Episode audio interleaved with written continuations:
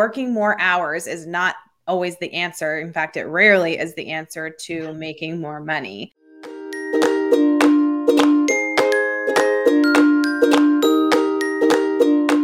Welcome to This Mom Knows. I'm your host, Jen Uren. You are going to love today's guest, Kate Kordsmeier.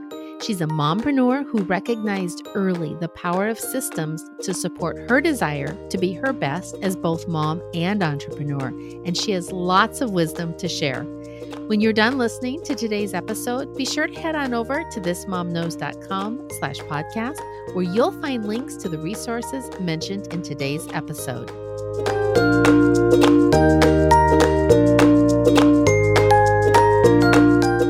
We've all heard the expression work smarter, not harder. And it's a great sentiment, but it doesn't actually do anything to help us move forward. My guest today has a system for doing just that scaling your income without burning out, but instead doing it from a place of rest and calm. Kate Kordsmeier is a writer, educator, and creative entrepreneur. She lives in Atlanta with her husband, Matt, and their two kiddos, Jackson and Gemma, and their three fur babies, Scout, Boo, and Finch. And yes, they are named for the characters in To Kill a Mockingbird. She left a flourishing freelance writing career to start a holistic wellness blog called Root and Revel, which became a multi six figure business. She now teaches other heart centered online entrepreneurs to monetize their online business with sustainable tactics that don't result in burnout or selling their soul. She does this through two courses that she offers, and she's also a fellow podcaster. And you can hear her on the podcast, Success with Soul. Welcome, Kate. Thank you so much for having me. What a, it's always fun to hear somebody else read your bio. I'm like, oh, that sounds good. Right? Yeah. Like I'd like to know this person. Yeah, she sounds great. right. So that did tell us a lot about you, but um, it didn't tell us enough. So uh, where did you grow up? How did you end up in Atlanta? And maybe tell us about your love uh, for of To Kill a Mockingbird. yes. Well, I'm from the South, so my love for To Kill a Mockingbird probably starts there. Um, but I actually I grew up in the suburbs of Atlanta and um, went to college in at the University of Georgia in Athens. Um, and then I bounced around a lot. I moved to LA and then Dallas and Washington D.C. And then um, my then boyfriend, now husband, got transferred back to Atlanta. And you know, we felt like, well, our family's here and probably going to move back eventually. So let's go. And so now that was in 2013. So, you know, what is that? Yeah. Eight years? Gosh.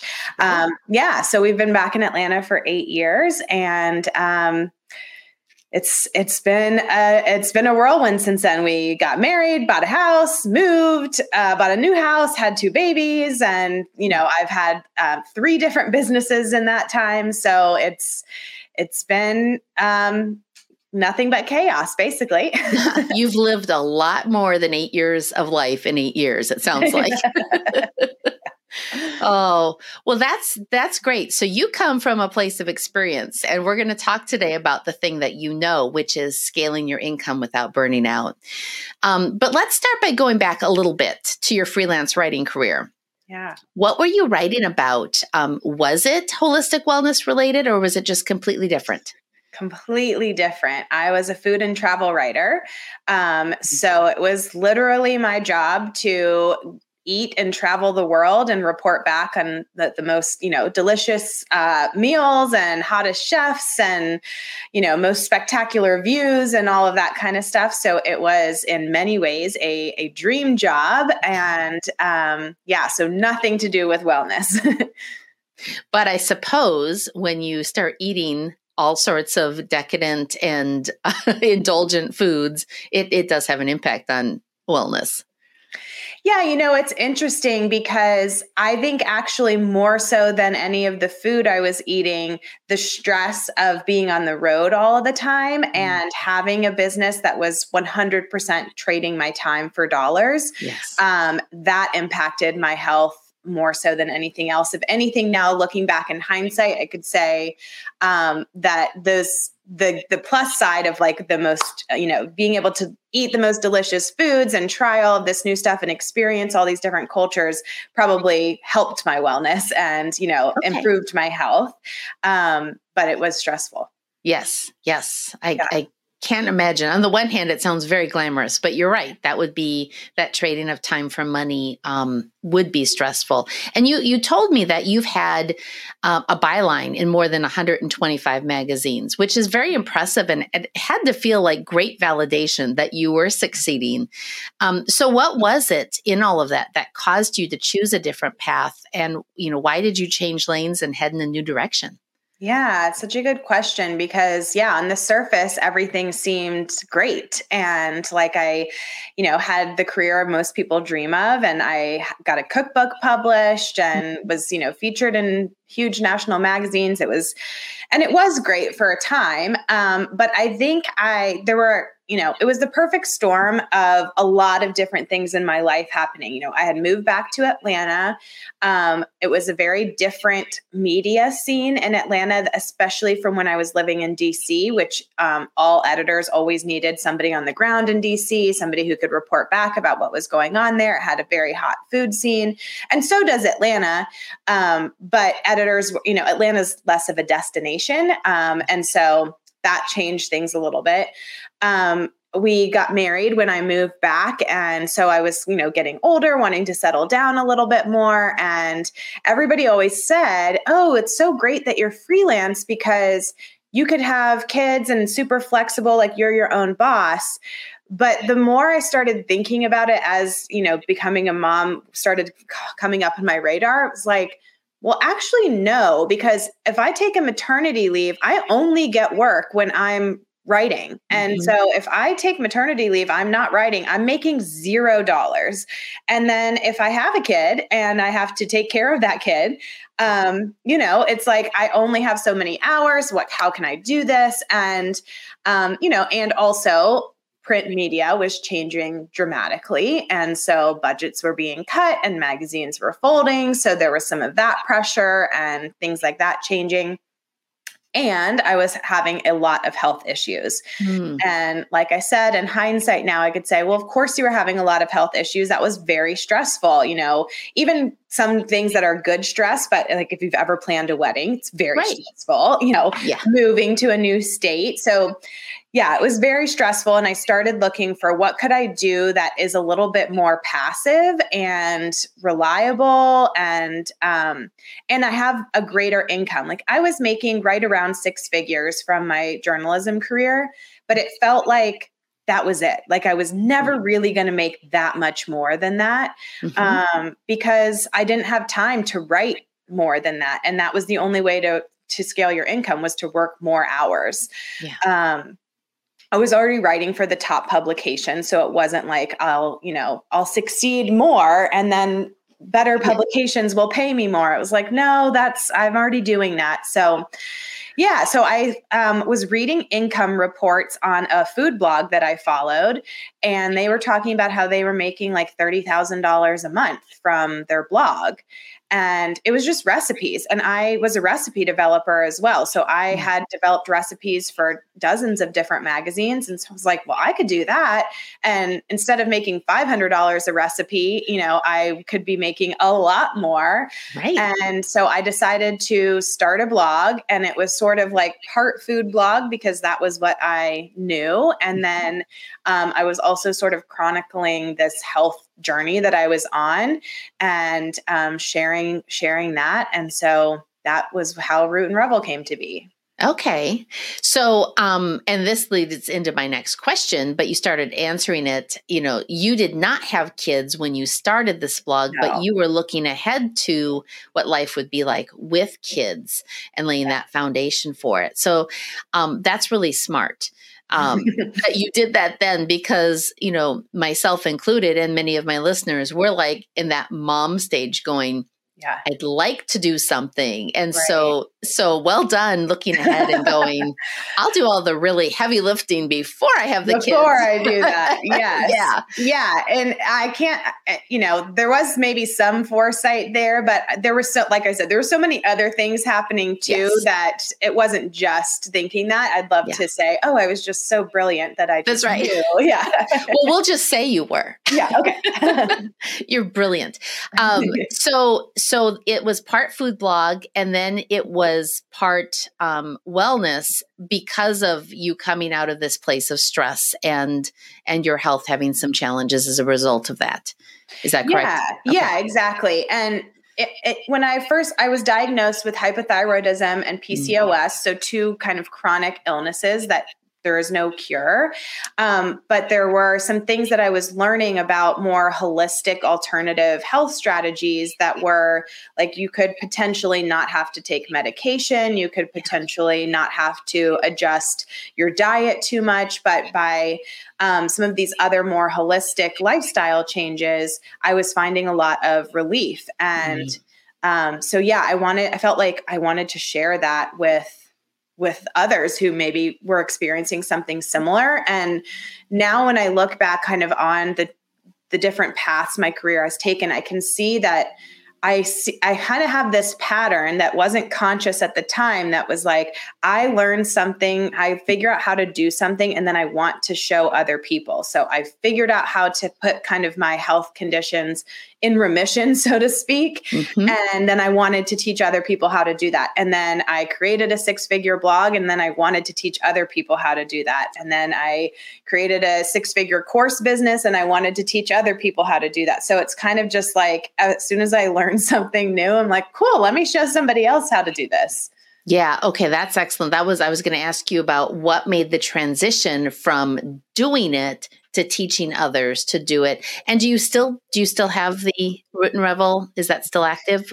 Yes, it is. Um, well, I wouldn't necessarily say it's still active. It still exists. Okay. Um, I have been in the process of selling the business this past year, and it's been a little bit of a roller coaster and some ups and downs. Um, so, currently, um, at the time of this recording, I'm still the owner, but I mm-hmm. also have basically not touched it in almost two years now because I had my second child. And then I also started a second business and I just kind of put it on the back burner. Mm-hmm. Um, and, you know, traffic and revenue have obviously been affected, although it took over a year before I really saw a dip um, mm-hmm. in anything. But it's also very cool now that it's like, wow, I don't touch this and it's still making like five to ten thousand dollars a month and I'm not doing anything.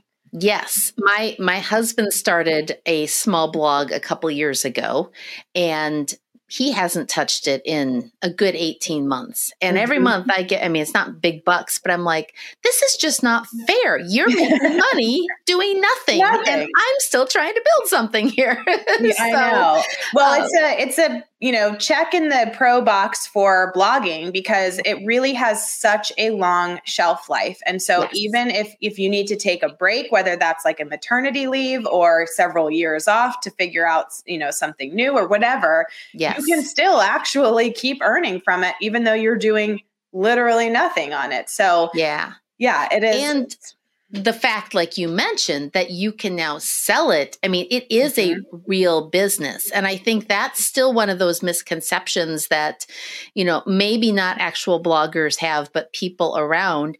It, it seems like it's your own personal space where you're sharing your thoughts and and I don't think that people they look at it more like I own a job as opposed to I'm building a business that yeah. I could sell because it's not real, you know, it's not brick right. and mortar.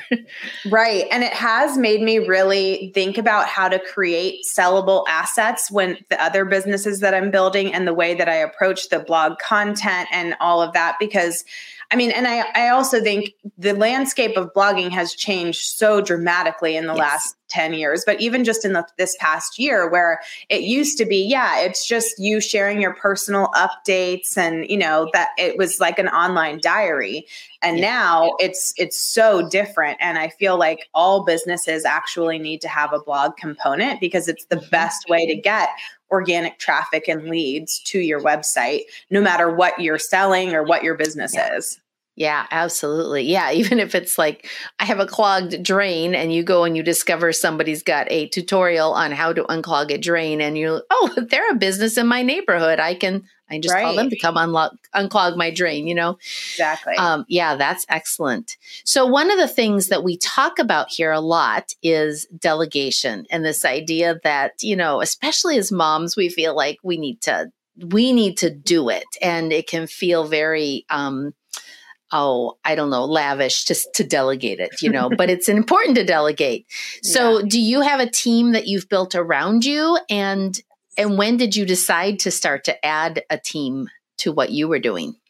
Yeah, I, I love this question because I think it's, you know, hundreds of years of patriarchy telling us that if we um, get help or we can't do it all ourselves that we're selfish and we're you know not good enough and none of that is true. Mm-hmm. and i think you know we can have it all but we can't do it all and we certainly can't do it all by ourselves. Right. Um so what I, I think i hired my first well, that's maybe not true. I was going to say I hired my first VA a couple years into blogging, and I just had her, you know, a few hours a week, and then we grew from there until she ultimately ended up becoming a full time employee. Mm. Um, but I, have hired, you know, I hired a Pinterest um, agency. I've hired Instagram help. I've hired SEO people. So some of it's been like very specific, mm-hmm. and they're not like t- full team members. Right. Um, and then now today I have three full time employees and a dozen, you know, contractors and other people on the team. Mm-hmm. Um, and I also have childcare and a house cleaner and somebody who does our yard work. You know, like yes. I have a lot of support, and I mm-hmm. think if I didn't, I, none of none of any of it would be possible. Right, right. And and we often talk about the trade off, but um, this idea was introduced to me uh, recently that it's actually an elevation, that the more we delegate, now we can do what we're good at, and someone right. else can do what they're good at, and it makes it all happen. And so if you weren't hiring these people, they might not have employment, and you wouldn't have the income that exceeds what they cost you you know so right. it's it's not yeah it's an interesting mindset shift that i think yeah. a lot of moms struggle with yeah, I love that because you hiring somebody is helping their life. Like you're giving their life purpose. You're giving them, like you said, an income, whether it's because they clean your house once a week or because right. they're you know on salary at your company mm-hmm. um, and then yes it frees you up and there are so many hats that you have to wear as a business owner and nobody is good at everything like nobody is the best writer and accountant and um, you know marketer and salesperson and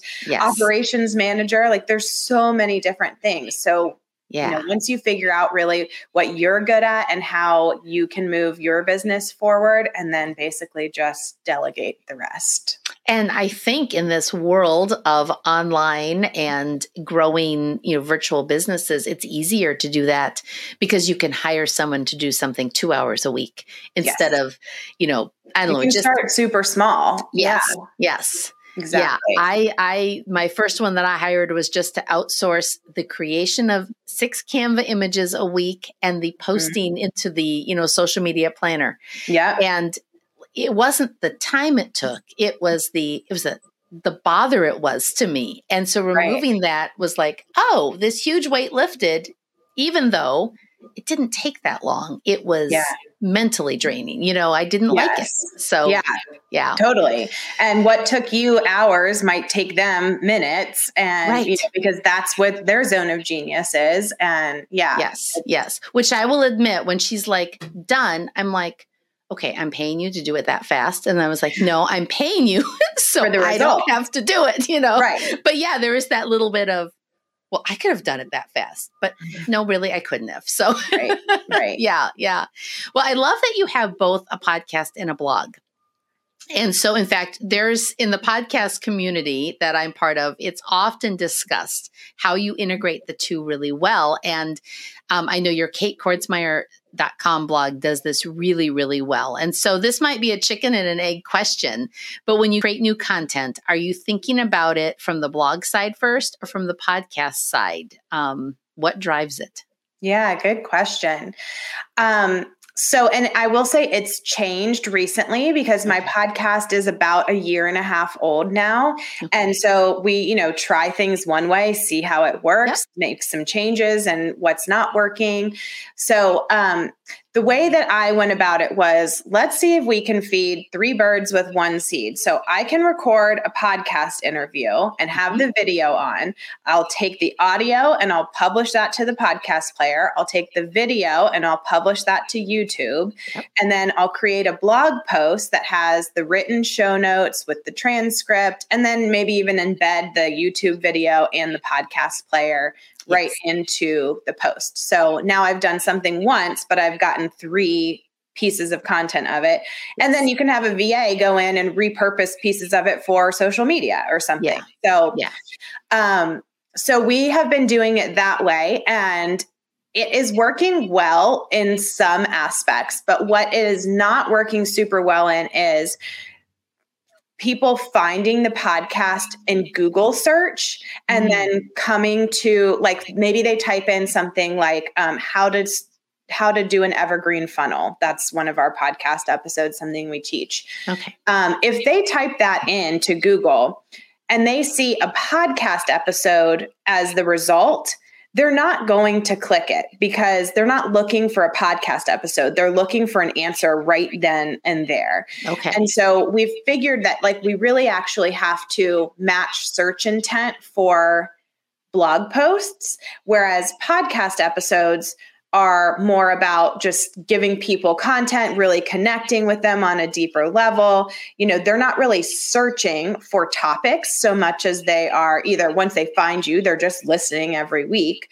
um, or they're looking for broader topics as a whole, like a podcast as a whole that talks about something.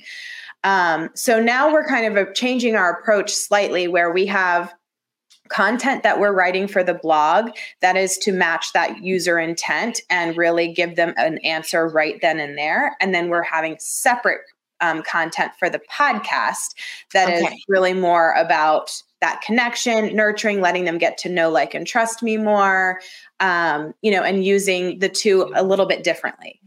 So, so how does that actually, is that look like two actual pieces of content and two different links, or are you just building out the content in that blog post, which includes your links to the to the audio and the video and the transcript? Are you just writing that more like it's a podcast? I'm sorry, like it's a blog post. Okay. So that's what we had been doing, where okay. we had kind of extended show notes where mm-hmm. we would give, you know, more of a summary, more details about what was talked about. And then we would like have some bullet points of like, here's what else you'll learn in the episode. But they basically, they weren't getting the answer to their question without listening to the episode or sure. watching the video.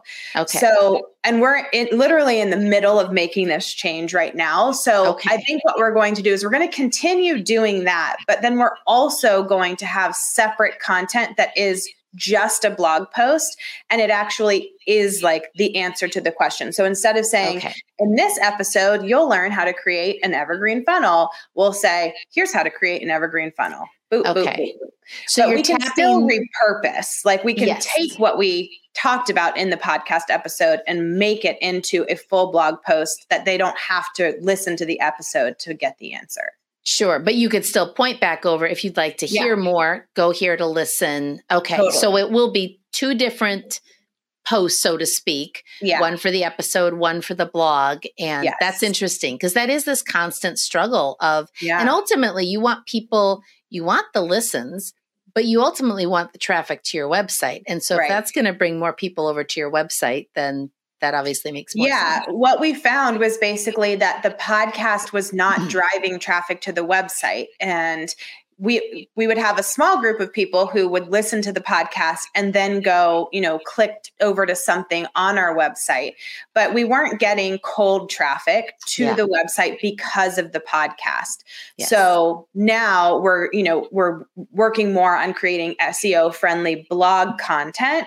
um, more of that traditional just written content and using that in addition to the podcast episodes so that we people type in something and if you type in anything now like a question or just a you know a regular google search you'll notice podcast episodes don't even really show up in the search results and i mm-hmm. think it's because it's not matching that search intent of the user Interesting. So, would you say that a podcast is more of a a current version of having published a book? It's a credibility builder as opposed to um, an actual way to to build an audience. I don't know. It's such a good question, and I've I've been thinking about it so much because I think yes, it definitely is a credibility builder. And people listen to even just one episode of a podcast, they really get to know you a lot more and your expertise and right. you know, all that. So it is that. Is it uh, an audience builder? I don't know. I I mean, my personal experience so far has been no. It I have just been able to nurture my current audience more. Mm-hmm. Okay. But I have not really gained new people into my audience from the podcast.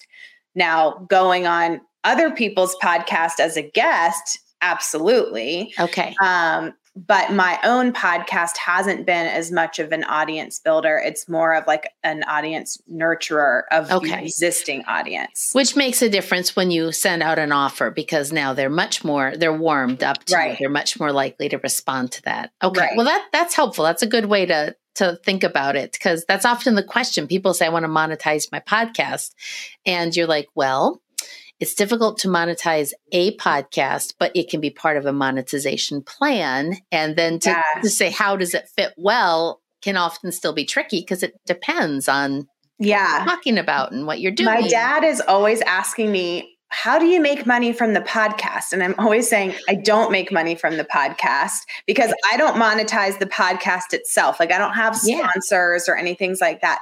I said, the podcast is a marketing strategy for me. Yes. It's how I get my audience to know, like, and trust me more. Yes. And then what, instead of having ad spots for, you know, um, Hello Fresh, mm-hmm. we have ad spots for my free webinar. Of course, yeah. Right, yeah. my course. Like, so it's, yeah, it's more of a marketing strategy than a revenue driver. Yes, yes. So as your family has grown and as you've continued to work to integrate, you know, home with business, what was the biggest challenge that you faced, um, particularly as you tried to keep the priorities of both from competing? Mm. It is challenging. I will not lie. Um, and especially because I had my second child in May of 2020. So I was seven oh. months pregnant when the pandemic first hit. Okay. So that really threw a wrench in everything I know, obviously, for many people. And talk about stress levels. Yes. I mean, yeah. Yes. So it was very stressful. And then we had this whole plan of, you know, I was going to take a maternity leave. We were going to keep my son in daycare. And then um, so I would be home just with my daughter and that that went out the window because he didn't go back to daycare um, for almost the rest of the year. He went back at the very end of the year, and so we had two kids home with us, no mm-hmm. childcare, um, you know, no even like we did have some family help um, in the beginning, especially. But then as the pandemic kind of went on, and then once my son went back to school, then my parents were like, well, if he's in daycare and we're not vaccinated, like, right. maybe we shouldn't be around. So, you know, it was just so hard figuring out the right thing to do. Um, but what I always have to remind myself of this because my business doubled in size last year and I mm. worked less than ever before. Mm. And I had less time and I had less energy and, you know, all of those things because I was home with two kids and no childcare. I was postpartum and, yeah. um, you know, all the things. So it, it was a good lesson and you don't like working more hours is not always the answer. In fact, it rarely is the answer to making more money. Um, so now both my kids are, you know, in daycare and I have 40 plus hours a week that I could be working. And I have to remind myself, like, that's not the answer to right. growing a business without burning out. Um, so I'm kind of talking in circles now. You have to remind me what, what your yeah, yeah. question well, was. it was it was what was that biggest challenge? And but mm-hmm. you had talked about earlier how you you have a housekeeper and you have a landscaper who does the lawn and stuff. Mm-hmm. So I mean, so it sounds to me like you learned pretty early on that that was going to be key to keeping these things in balance was going to be yes you know literally employing the help of other people Yes. And I've taken that to an even new level this year because last year we also didn't have any of that support once the pandemic, you know, first hit. Yeah. So 2021, we're basically saying, okay, pandemic's over, even though we know that's not true. Right, but yeah, um, life you know, goes on. right, right. Life's going on. So, mm-hmm. you know, now one of the things that was causing me the most stress was that I was cooking. Mm-hmm. And and I'm a food writer. Like I love to cook. I love food every day I would say I should be able to do this and I want to do this and then every night 6:30 rolls around and it's like I have nothing and so now we're just getting takeout or mm-hmm. fast food or you know some for some frozen dinner or something. Yes. So finally I was like this clearly isn't working and no matter how much I feel like I should be able to do this I'm just not and it's making me so stressed and it's expensive. Um, yep. You know, so I we found a local chef in Atlanta who does it's sort of like a semi personal uh, per, personal chef where she has a set menu each week. We choose what we want from it. They deliver like made from scratch, you know, home cooked food. Um, and now for breakfast, lunch, and dinner, we just have our meals done for us. And I don't yeah. have, I have like a couple days a week where I leave for room for us to play or go out or do something. But mm-hmm. um, it has been one of the biggest game changers for me. And just like the mental bandwidth it has freed up of like yes. not having to grocery shop and meal plan and actually cook and clean up and all the things. Yeah. Um, so I'm constantly finding, okay, what else could I outsource to free up my, you know, and save my mental health and sanity, free up yeah. that bandwidth, um, employ other people, give back um, in that way. Um, I don't mean give back. It's not like it's charity, but you know what no, we were talking about before. Yeah, yeah, yeah. Let someone else do their thing really right, well. Yeah, right. So, yeah, the mm-hmm. outsourcing the meals has been huge. And what I've just told myself also is like, this is just a season. At this season of my life, I have two yes. toddlers. I'm running two businesses. My husband's job is very busy. We mm-hmm. don't have a lot of extra help. So, this is what I'm going to do. And I, you know, especially I, I, say this more so for my love of cooking and then feeling sad that I'm not doing it. And I'm just mm-hmm. saying, like, I will get back to cooking one day. But right now, this is what I need. And yeah. so, yeah, here we are. It's like the uh, the college or grad student who loves to read but doesn't get to choose what they're reading right now. You're you know, right. you're in that season. You will yes. get to choose again. Yeah. right now, yeah. Right now, yeah. this is what I need, and this is how I can guarantee my family has healthy home cooked meals on the table every night. And yes and, and I don't a, have to worry. A better use of that budget than yes. the, the pizza delivery guy. Exactly. so, are you um, leaning into mostly promoting existing things and kind of have this evergreen model or are you still building new products and resources to continue to roll out new things for your audience? Yeah. Um, so i'd say it's mostly leaning on existing things and figuring out more how to um, sell them in a more scalable and passive way. Mm-hmm. um, so we have been evergreen with all of my pro, I have currently I have two courses and one high ticket group coaching program. And um, all of them are sold on Evergreen and have been since April of 2020. So right before I had my second daughter, Good. my second child, I said. Well, I can't live launch. I, I you know, I, for at least a few months. So I need to figure out how to make money while I'm gone. And the Root and Revel blog component was great because that was already earning and I didn't have to do anything with it. Yeah. Um, but I wanted to be able to still sell these courses. So I turned on this evergreen funnel and I think we made around $135,000 on my maternity leave. Wow. Um, so it worked really well. And we continue. Once I came back, I was like, why would I live launch again? This That's is right. great. Like, That's right. Oh my gosh, I'm just making this in the background. And now it's freeing up my energy to, you know, really serve my clients and yeah. to um, figure out other ways to grow the business and where to go next and all of that stuff. So then at the end of 2020, we did some tweaks to our funnel and um, our strategy. And when we turned that on in January of this year, the f- evergreen funnel itself was earning $60,000 a month and it was all just being sold in the background. Mm-hmm. Um, so this year has been, I did launch a new product this year, and that was my group coaching program I launched in the spring. Okay. Um, so, and now I'm really kind of transitioning to just doing that. And I'm going to retire my main signature course, which feels kind of crazy, but also I think sometimes you have to give up good for great. Yes. And so that's um, in the works right now. And um, yeah, so it's, I feel like it's always just kind of tweaking what is. I'm very evergreen passive. This is how I have to be for my current lifestyle and what I mm-hmm. need. Mm-hmm.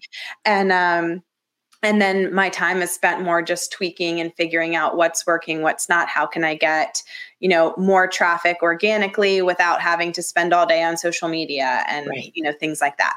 Yeah, yeah. Well, that's great. And because you've put in that hard work for the passive, you have the capacity to tweak right. and plan ahead and and look at what's growing well. So that's great. Yeah. Well, for the mompreneur listening who longs to, you know, operate from a place of rest while still bringing in this income, um, but is finding it so overwhelming, what is one of the very first things that she could do to begin to turn things around? So let me just clarify is this mom an existing business owner or does not have a business yet? Um, it, it, could be either. I think a lot of the moms who listen are going, I either want to leave a full time work and start something, or mm-hmm. I've had this hobby and it's not going anywhere and I want yeah. to, I want to make it work. Yeah. Okay. So, I mean, I feel like I'm known as the blogging girl. And so um, my thing is have a blog. Your blog is your home base for your business. It's how you're going to get that organic traffic and those organic leads without needing social media, without needing to spend money on paid ads. Mm-hmm. Um, if you want to do those things, great. They can just be a supplement to the more passive, you know, core focus. Um, but you have a blog, and um, and then from that blog, you can monetize the platform itself and what I recommend now, especially, is you can sell your own offers. So you have your own course or program or even physical products. I mean, coaching services, whatever it might be, it all works. Um, but using your blog as a way to get more leads into that offer um, is, yeah, the, I think the best, most passive way to to build. Excellent. Okay. And that's something you can do 20 minutes here, an hour there, and you can start to really get that that up and running without needing to sit down and work on it for eight hours generally. yeah. The beginning. I mean, yes. Yeah. yes. And it depends. You know, I mean, you could spend all day, every day working on it. And I think mm-hmm. it just depends on your goals, your timeline, yeah. what, you know, what you're trying to do. I just say that caveat because I think sometimes people hear this and they think, oh, this is great. I can build a six figure blog and stay home with my kids. And I think, yeah. No, well, yes, there's a lot between that though. But yes. yes. yes, my point being, if you have littles at home, you could say, ah, while they're napping, I'll spend an hour working on this, and I'm not going to make money yet, but I'm, I'm doing a little every day to move it forward. Yeah, exactly where I can. So, yeah. Well, Kate, this has been a great conversation. I've really enjoyed it. Um, Good, and too. I am I'm a gadget girl. I love gadgets, processes, systems, anything that makes life easier. So my my one question I ask every guest is, what is your favorite time saving gadget system or tool? Mm.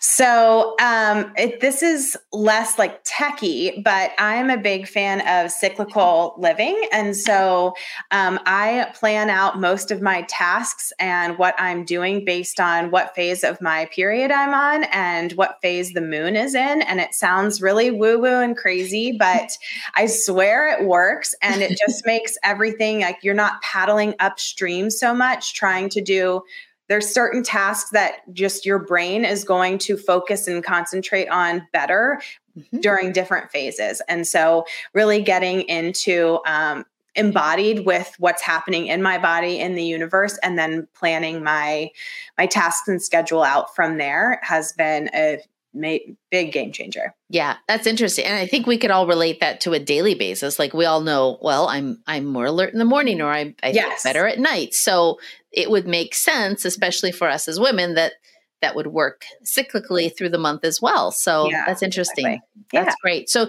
did you have was there a book you read, a blog you went to? Was mm-hmm. there how did you learn to do that? Yeah, it was a lot of things. It started because I do have PCOS, which is a hormonal disorder. And so I first was introduced to the idea of cyclical living through a book called Woman Code. And, but that was really more about doing this for your health. And like you, you know, you have different nutritional needs and exercise needs, and all these different things change throughout uh, as your hormones fluctuate throughout the month. And so I approached it from that perspective first. Um, I then read a book well there was many in between but another pivotal one for me was um, do less and kate northrup is the author of that.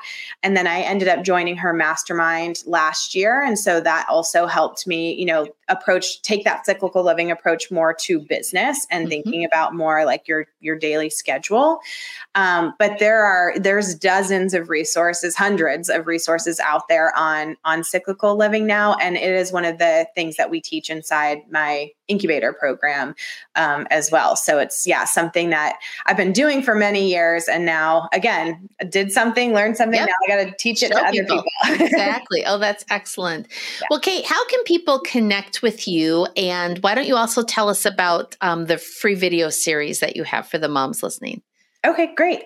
So, um, the best place to connect with me is just on my website, which is katekordsmeier.com. Um, and I have a podcast called Success with Soul as well. So wherever you're listening to this one, you can go find um, mine. Um, and the free video series. So we have a couple different ones. Now I have to remember which one my assistant told you we were going to talk about today. Um, but I'll tell you, maybe I have something in particular that I think will be really good, which is um, a training that I recently did called Six Systems for Six Figure CEOs. Mm. And it's um, very much like some of the unexpected things that it takes to build a six figure and beyond business um, and it's not just about hustling and working more and you know needing to grind it out so um, we can give you the link for that we can go to um, katekordsmeier.com forward slash jen and you can get the um, video there Excellent. Well, Kate, thanks so much for your time today and um and all this wealth of information. I, I learned a lot and I know our listeners will too. So thank you. Yeah, thanks for having me. It was fun.